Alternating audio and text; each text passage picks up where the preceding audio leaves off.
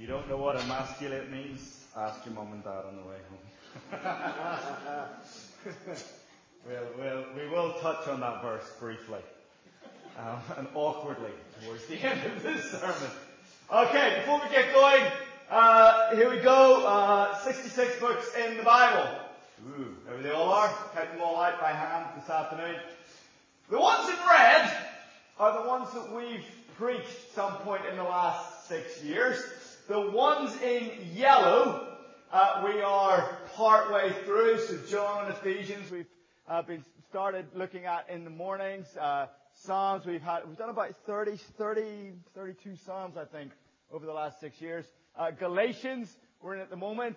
The ones in green, Judges, Ruth, and Daniel, probably spring term, summer term next year. So come back after uh, Christmas, and we'll do Ruth and Judges, and that probably should take us up to Easter. Seriously, you want a book that really helps you get your head around Jesus? The book of Judges is like immense for that. So we're going to do that, and then Daniel. Uh, and we're going to spend a little bit of time over the next couple of years looking particularly at the books, I think at this stage anyway, looking particularly at the books that um, teach us how to live um, when the church is in exile. I think that's something that we're going to find we resonate with increasingly uh, in the years to come. So uh, we'll spend a bit of time on that. The plan is to preach through, like, so it's all in red. When it's all in red, I'll, I'll go. I'll, I'll just, I'm not gonna, alright, we got like Isaiah, Jeremiah, and Ezekiel to get through, so it's not gonna be for years. But just so you know, there is a kind of, there is a bit of a plan, uh, in there. Alright. Okay, so, um, freedom. Next week, next week, we're just, we're going to realize, uh, freedom. Man, we are really free. You know, a Christian can kind of stand and go, alright, um, how do I have to live then? Uh, to which Paul's answer is, you're free. Live however you want. Right? Just however you want to live, you are free to live like that. Right? Now that's, that sounds really dangerous. But Paul has absolute confidence that he can say that and it will not lead Christians to like just throw off any sense. In fact, Paul knows that when you are a Christian, when the Spirit of Christ has taken up residence in your life, the, you want, you want to live like Jesus. And so Paul, what we'll hear Paul say next week is, yeah, you know what? You are free. You are free to live however you want to live. Alright, so that's just whetting your appetite a little bit as we come into chapter 5. Um, almost the whole series has been preached for next week's sermon, basically. Okay, so for me, next week is a real highlight um, in, in Galatians, the second half of Galatians 5. But we're in the first half of Galatians 5. It's pretty good as well, on balance. It's not bad. It's not bad bit of the Bible. First half of Galatians 5, so I'm going to pray for us and we're going to get stuck into it. So Father, we have these, what is it, 11, 12 verses of your word open before us this evening.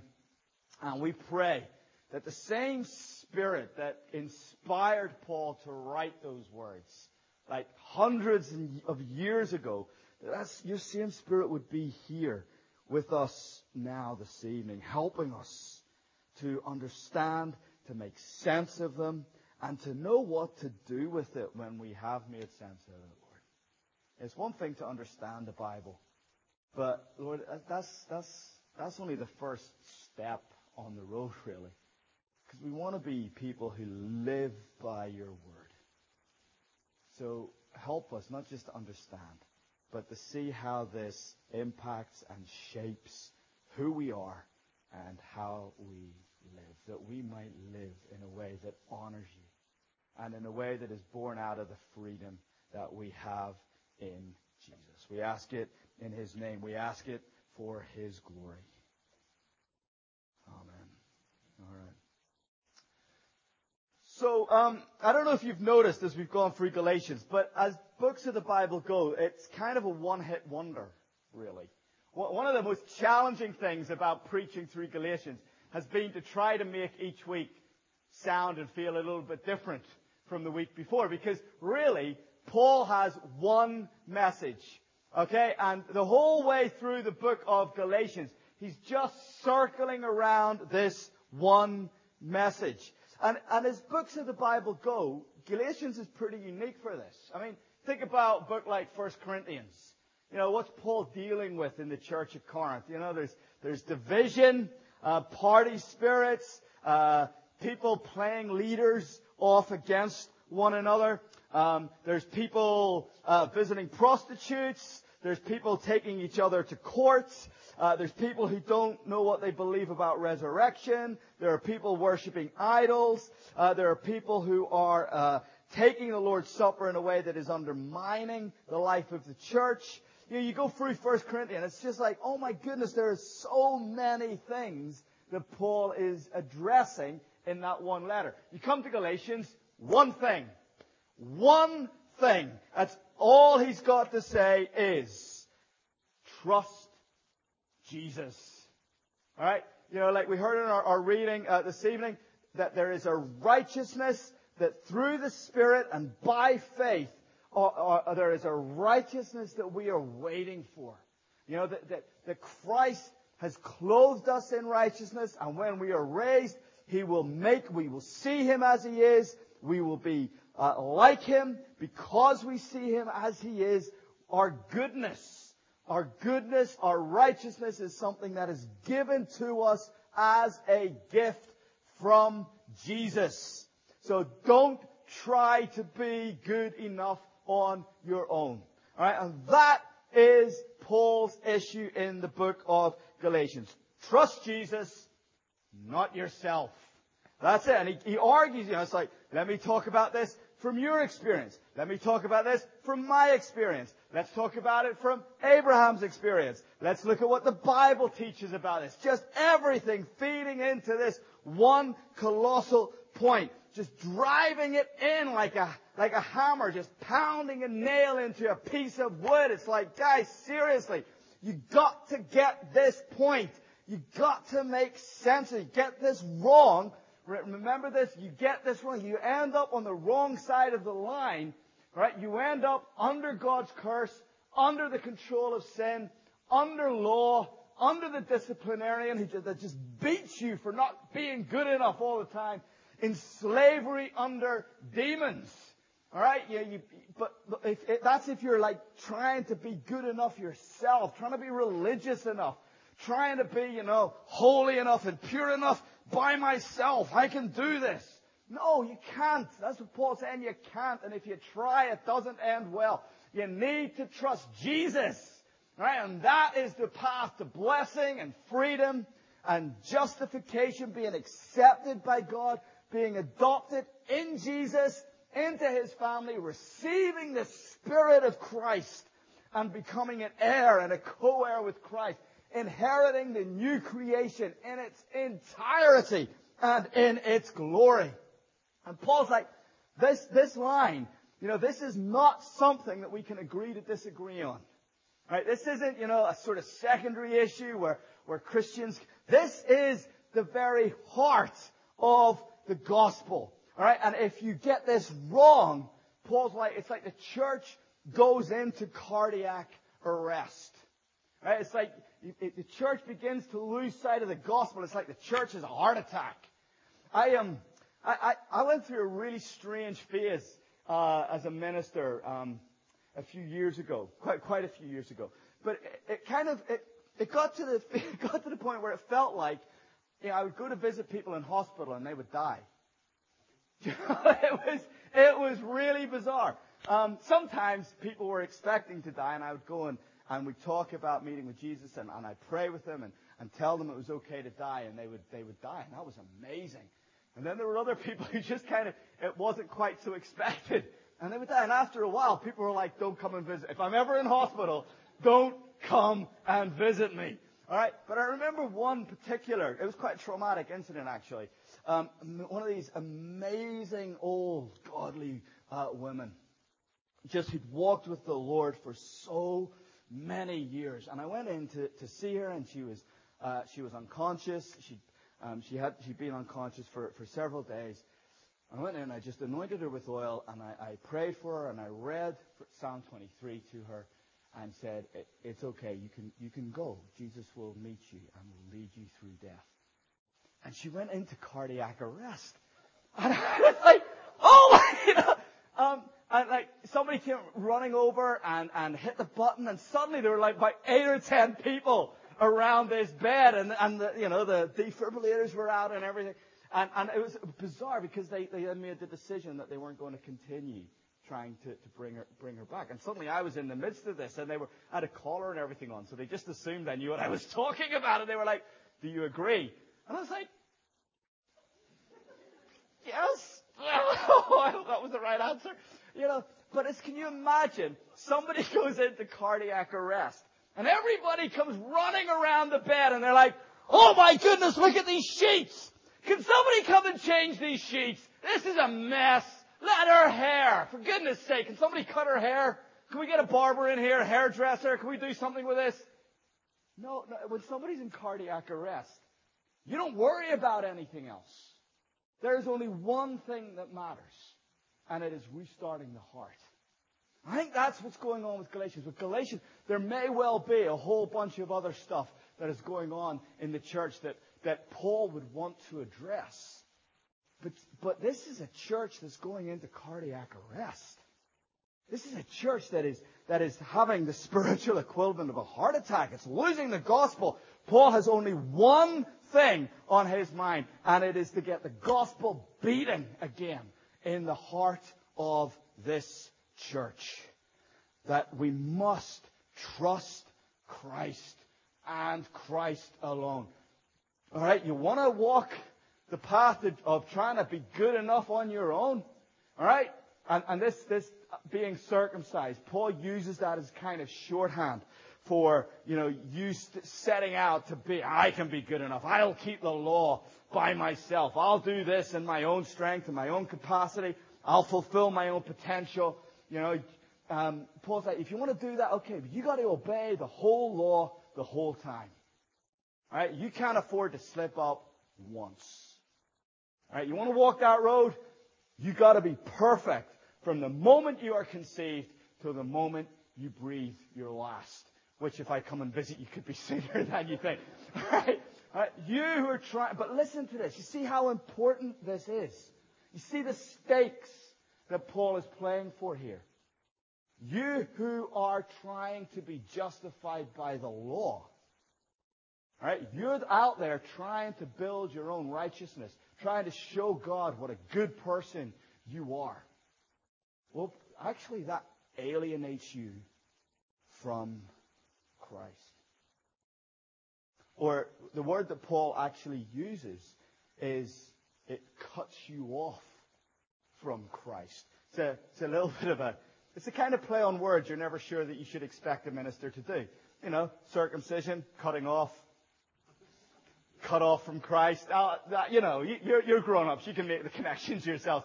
But that's kind of the play on words Paul's doing. It's like you cut off the foreskin and throw it away. Christ cuts you off and throws you away. Right? You stand up and say, I don't need Jesus' righteousness. I don't need his death on the cross. I'm good enough on my own. You get thrown out. Spiritually speaking, that's what happens. You have fallen away from grace. Paul's like, seriously, guys, if this is an issue in the church, then I'm not wasting my time talking about anything else. We have got to get the gospel beating again in the heart of this church. And I, I, here's my here's my question.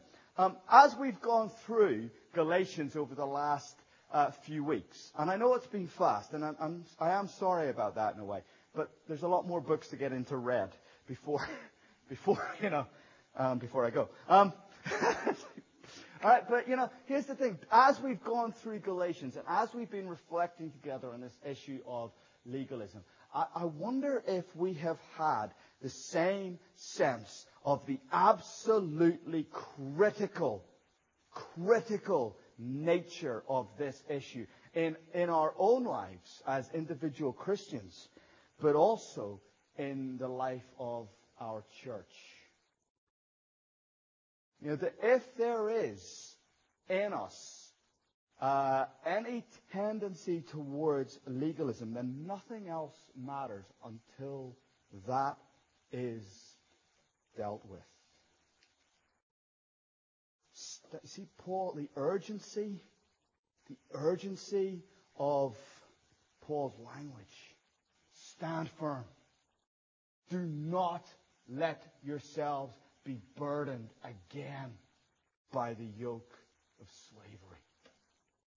Um, I, I, used to be a, a, a, chaplain in Brixton Prison. This is like oh, Mark's old stories coming out tonight. And I used to be a, a chaplain in Brixton Prison, and um, one of the one of the uh, one of the most interesting things, and there were lots of interesting things in Brixton Prison, uh, but one of the most interesting things was when guys had been in prison so long they couldn't imagine life outside of prison. Completely institutionalized.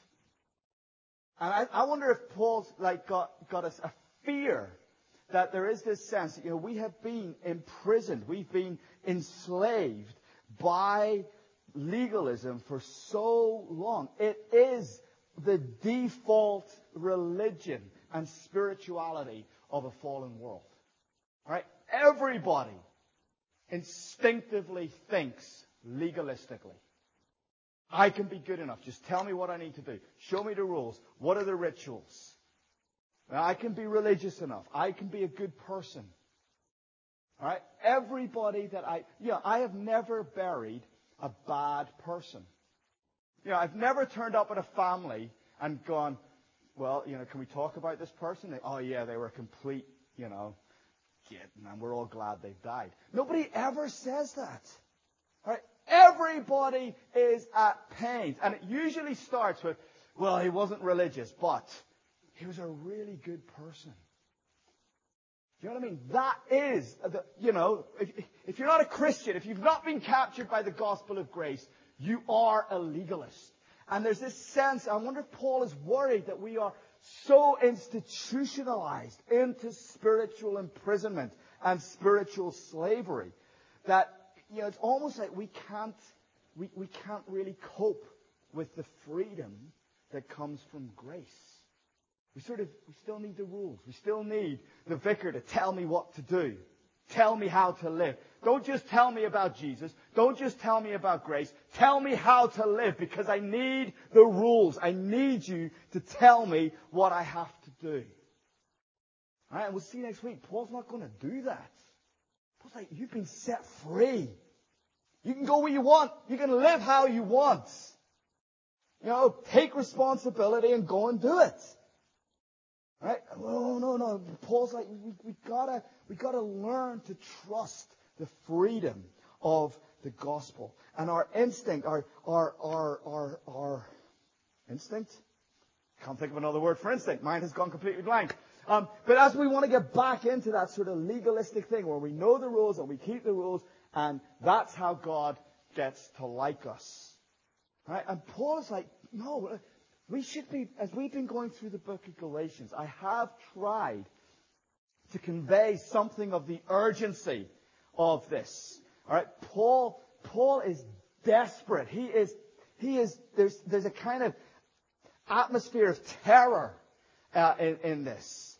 Um, you know, he's so afraid that these Christians are going to, to kind of just ease back into a legalistic way of thinking about God and of, of how they relate to God. And, and I, I guess my hope has been that as we've gone through this book, we've caught something of that urgency. And that, that our prayer has been for the Spirit to search us as individuals and as a church, to search us and to expose in us anywhere at all where there is any level of legalism in our life either in our life individually or in our life corporately. Where there is any, any, any shadow of this still lurking in our thinking, in our souls, in our life together as a church, that the Spirit would show it to us so that we can repent of it and throw it out. Because that's Paul's approach. Paul said, look, a little yeast works through the whole batch of dough. Right now look, if I was using this as a visual aid tonight, it would be the worst visual aid in the history of preaching. Because a, a, a, thing, a thing of yeast, you couldn't see it. Do you know what I mean? It's so small that you, even if I had one, like I could have pretended. I could have been like, hang on, there we go. See, there it is. Can you see it? No, you can't. It's because it's really small. Right? Yeah, that's, it's like, it is such a small, tiny, tiny thing. It's barely perceptible. And yet, Paul says you only need a bit of it, and it will affect everything. It will affect everything. Paul's like, this doesn't need to be a huge deal. It just needs to be lurking around the margins.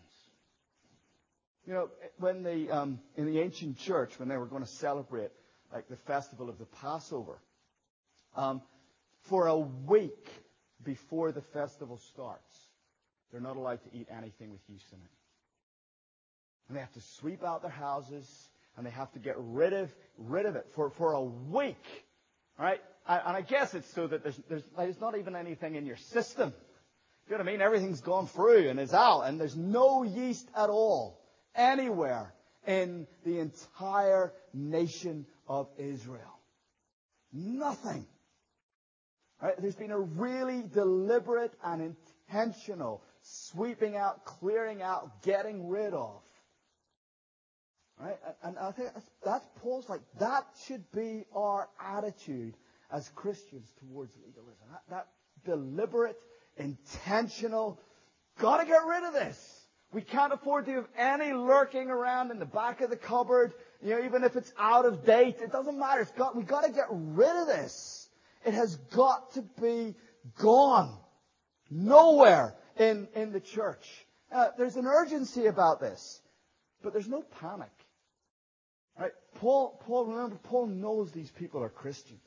So he has real confidence that as he exposes this, as he speaks to it, teaches to it, pleads with them about it, that they will recognize the truth of what he is saying and they will respond accordingly. Now, my question is, given how pervasive a threat we have seen this to be as we've gone through the book of Galatians,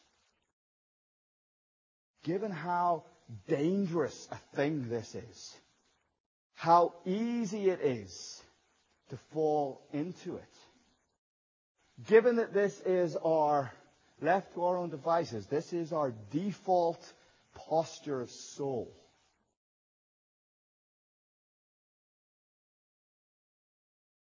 Has our attitude over the last couple of months been to plead with God for our own spiritual health and for the health of our church? Let me ask you, is legalism a problem in our church. Do you know what? Take two minutes. I'll be sitting next to you. Answer the question. Is legalism a problem at MI? I'm not going to ask you. I'm not going to, you know, ask you to nail your colors to the mast or anything like that. But just, do you think legalism is a problem in MIE? Go on, have a think. No, oh, gosh, I'm not used to this. Does he actually mean talk in the middle of the sermon? Is this a rhetorical thing? No. Go. You think it is?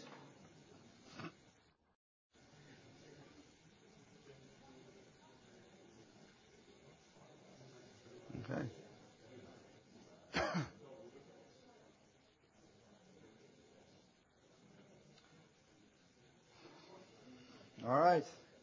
Me just draw it out to a close. I would suggest to you that if, if, if, if legalism isn't a problem for us right now, we are in constant danger of it being a problem. That's why the book of Galatians is in the Bible. Alright? Now you see how diplomatic I was there? You're like, what does Mark think? What does he think? Not telling you. Okay? Uh, alright, but think about it like this. Um, you know, imagine a, parent teaching, teaching their kid to walk, uh, and to walk on a footpath next to a busy road. You know, and, you know, the parent knows that to start with, the parent holds, holds their hand and explains about these big, fast moving boxes of metal and what will happen if one of those things hits you. Alright, and we'll walk along the road and, and we'll hold your hand and we'll say, don't let, don't, don't let go of mommy's hand or don't let go of daddy's hand. And don't run into the road and don't run into the road and don't run into the road, okay? And then tentatively, um, you, you then let go of the kid's hand and the kid learns to walk by themselves. But I'll tell you what, as a parent, your eye is on that kid. And you're like, you know, right? You're walking along like this, like you've got some kind of strange sort of deformity. Everybody's looking at you going, what on earth is this? Like, you know? Alright, but the thing is, like, that kid takes one, one wrong step. One wrong step. You don't get to make that mistake twice. Right? And that's Paul. Paul is like, he's walking on this Galatians church. He's like, serious, you know, don't, don't, don't. It's, it's like a liturgy.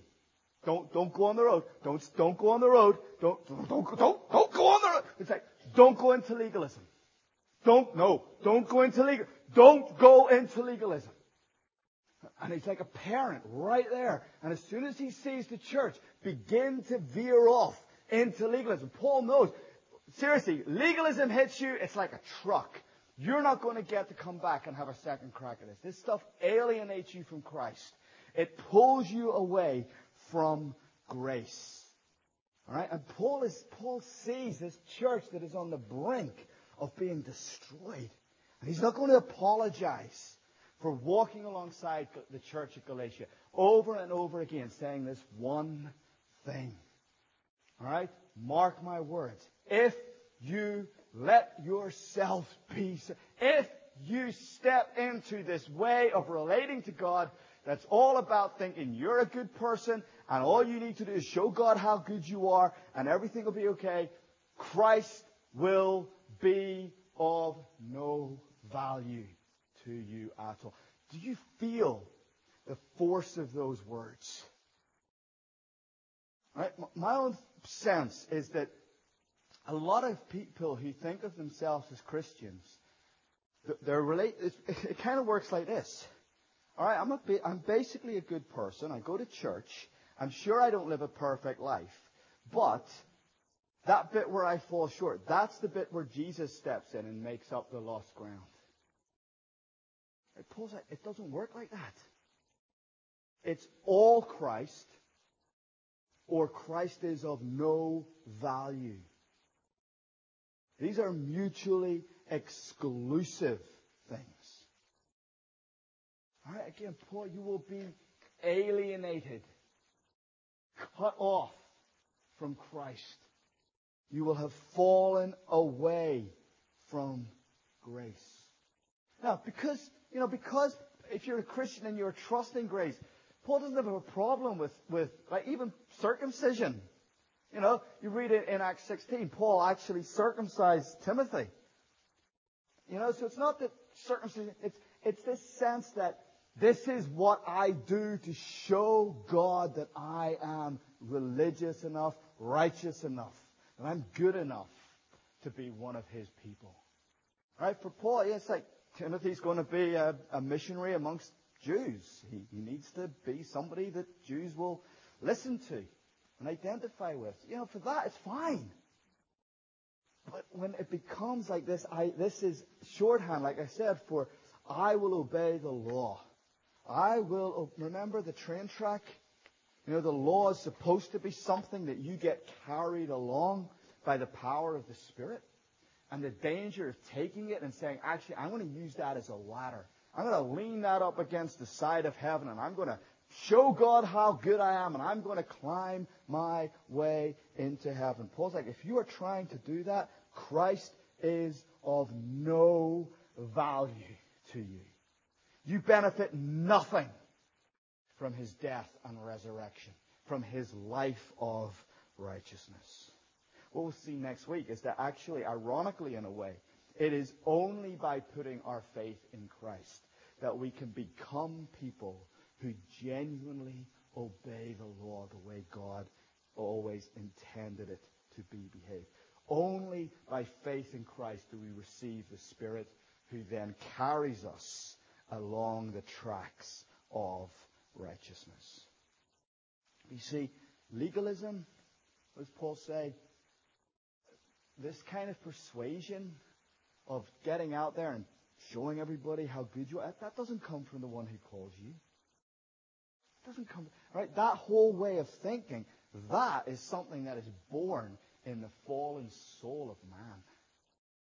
That's something that's born out of our imagination and our spirituality. That's our speculation. Right? And when you think about it, legalism is a religion that's all about me. It glorifies me. Because it's all about showing everybody, including God, how good I am. Right? It's a religion where I am my own savior. Because I show God that I'm good enough. So he has to accept me.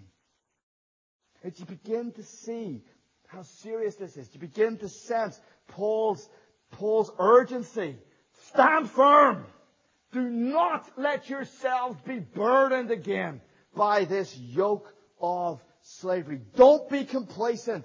Don't sit back and assume that because you once trusted the gospel of grace that you don't need to worry about this. You need to wake up. The enemy is at the door. Stand firm. Be alert. Has any of you watched Harry Potter or read the books? Ah, yes. Um, Moody, Mad Eye Moody. Constant vigilance. Constant vigilance. Constantly on your guard. Because as soon as you drop your guard, you will veer into this. You will.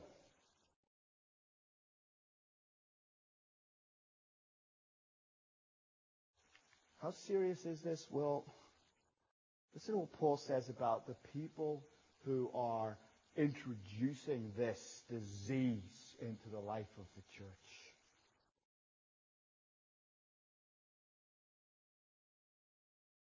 Whoever they are.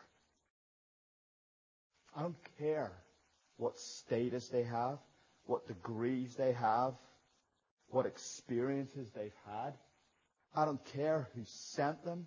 I don't care how important they seem to be or how persuasive they are. Jesus will take him out. Right? The church is the bride of Christ. The church, these are the ones for whom Christ laid down his life. And he is a jealous husband. And I tell you, you try to get between Jesus and his bride, you try to do anything that threatens the relationship between Jesus and his bride, and that is trouble you do not want to have. Paul picks up on this in a number of places when he's writing to the church at Corinth. Again, and he's writing here about false teachers. He's writing here about people who are inside the church. He's not talking about people who are outside the church persecuting the church. He's talking about people who are seen as members and leaders and pastors in the church. He says, look, if you destroy God's temple, God will destroy you. Right? We're not playing games. If, if this isn't this isn't you know, hey, let's all just get together and, you know, everyone can believe whatever they want and teach whatever they want and God is gracious and loving and I'm sure it'll all be fine and we'll all get there in the end. Paul's like, you mess with, you mess with the heart of the church and Jesus will destroy you. God's temple is sacred. And together you are that temple. This is where Paul gets to in that, that amazingly graphic and picturesque verse in Galatians 5 verse 12. Those agitators, alright, they're all about circumcision. They're all about cutting off the foreskin. I, do you know what? I wish they would go the whole, just cut the whole thing off. The whole thing. Every guy in the church is like, no! right? Now, why does Paul say this? Is Paul just vindictive? No, no, no, no, no.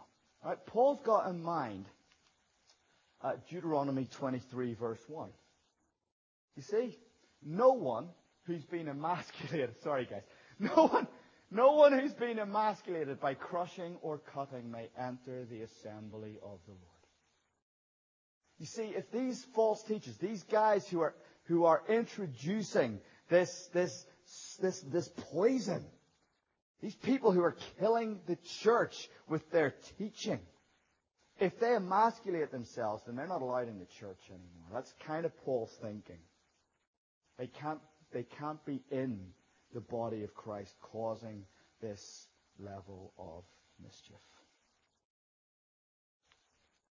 So, why, why are we, as it were, so, so complacent? You know, this is an incredibly dangerous thing. You know, and I guess my heart is as we come to this book is that you don't, you don't just kind of go, okay, that was interesting. I mean, hopefully it has been interesting. But as, you know, we've only got a couple of sermons left before we're done with Galatians for, for, for a while anyway. And I guess my heart is that in these last few weeks that we give ourselves over to thinking and praying about this. That this shapes how we prepare for our services. That, that you pray for us who are preaching and leading. Because you see, what the thing that frightens me most about all of this is that the Galatians weren't idiots. You know, to be, to be perfectly frank, the church in Galatia, they had a lot more going for them than you guys do. I mean, they had a decent, they had Paul, they had an apostle as a pastor. Like, it was an apostle, Paul, who planted that church and who taught them the gospel. Right? You get me. Sorry. Booby prize. But, you know, this is the thing. But the, these guys who have been led to Christ by Paul, who were discipled by Paul, and remember, right back to start, who Paul is. These people who have experienced so deeply the grace of God and who have, who have experienced so profoundly the ministry and the life of the Holy Spirit in their midst. These are the people who are seduced by people teaching legalism. Now, let me finish by asking this question. What is it that makes us so susceptible, so vulnerable to this? Well, I think it's partly because this is our default, and partly it appeals to our pride. See, we're proud people. And we like to think we can do it ourselves. In everything. Especially in issues of religion and spirituality and salvation. You see, the reason this is so, so powerful is that it connects so deeply with our most basic dispositions. You see, if I'm a legalist, my working assumption is all you need to do is tell me what God wants me to do, and I'll be able to do it. I'll do it. Tell me what God, tell me, okay, God, tell me how you want me to live, and I'll do that.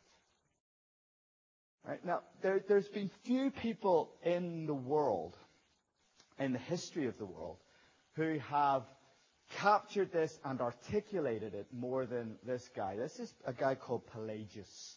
Um, you know the way I'm always quoting from a guy called Augustine, who was this North African bishop in the sort of fifth, fourth, fifth century. Pelagius was like his nemesis. Right? Lots of the stuff that um, Augustine wrote, he wrote against this guy because this guy really captured in a nutshell legalism and held it forth as the gospel and persuaded huge sections of the church um, of their day that this was what the Bible taught. You see, Pelagius thought, look, Uh, uh, and this is, it's interesting because this, it affects so much. He sort of thought, look, the fall wasn't so bad, and sin hasn't really affected us too much. And the problem is that we just, we're surrounded by sinners. It's all everybody else's fault, really. It's because we're in a bad environment and we, we just, we live with people all the time who do things wrong. And so we learn how to do things wrong. And all we need is a good example, somebody who will teach us clearly how to do things right, and we would follow that. And for him, that's what Jesus was. Jesus was a good example who taught us how to live well. Now, Jesus is a good example. I'm not saying he but he's a lot more than that. He's a lot more than that. But for Pelagius, that's all you need. You just need somebody who will show you what to do, teach you how to do it, and you can be the person, the wonderful person that God created you to be. It's always been a problem. It was a problem in the days of Paul. It's been a problem all the way through the history of the church. Guy I used to work with, um, and, and, and he, he said everything comes down to this question. If you are standing before God on the day of judgment and he says, Why should I let you into heaven? If your answer is anything other than Jesus, is that you won't, you won't get in. It's as simple as that. And the Church of England, the church, even the Church of England, has recognized that this is a huge issue. And so I am mandated to teach you, according to Article 12, the good works which are the fruit of faith and follow on after justification, can never atone for our sins and can never face the strict justice of God's judgment. Right? Pelagius has been condemned at every official ecumenical council that the church has ever held. It's kind of, got, it got to the point where you sort of have to condemn Pelagius. You know, it's often it's the first thing that a council will do. Well, everyone, you know, well, obviously we condemn Pelagius. In the Church of England, this, this is, this is designed to make sure that legalism is never taught in a Church of England pulpit. You see, Paul, by contrast, teaches the offense of the cross. All right? The offense of the cross. Remember what he said back in chapter 2. You see, if righteousness could be gained through the law, Christ died for nothing. You know, if, if, if the law, if you could have taken the law and lived by it well enough to be acceptable to God, Jesus wouldn't have had to die. But you see, the fact is, Jesus did die. And what that means is, you cannot be good enough. Never will you be good enough. Because if you could have been good enough, Jesus wouldn't have died. You see, becoming a Christian is I can't help myself. Will you please help me? And God's saying, yes. Yes. Like I said last week, God does not help those who help themselves. That's the anti-gospel. God helps those who have given up on themselves and who know they cannot help themselves. And you see, God says, look, you come to me with nothing and I will give you everything. The unsearchable riches of Christ. He will be of infinite value to you. And He will do for you everything that you cannot do. See, this is the only thing that matters. And yet, our whole lives, we will be plagued by the temptation to return to legalism. The way of relating to God that means that Christ will be of no value to us, where we will fall away from grace. Paul says, stand firm. Do not let yourself be enslaved again. And the best way to stand firm is to live and understand authentic Christian holiness. And that is what we will be unpacking next Sunday.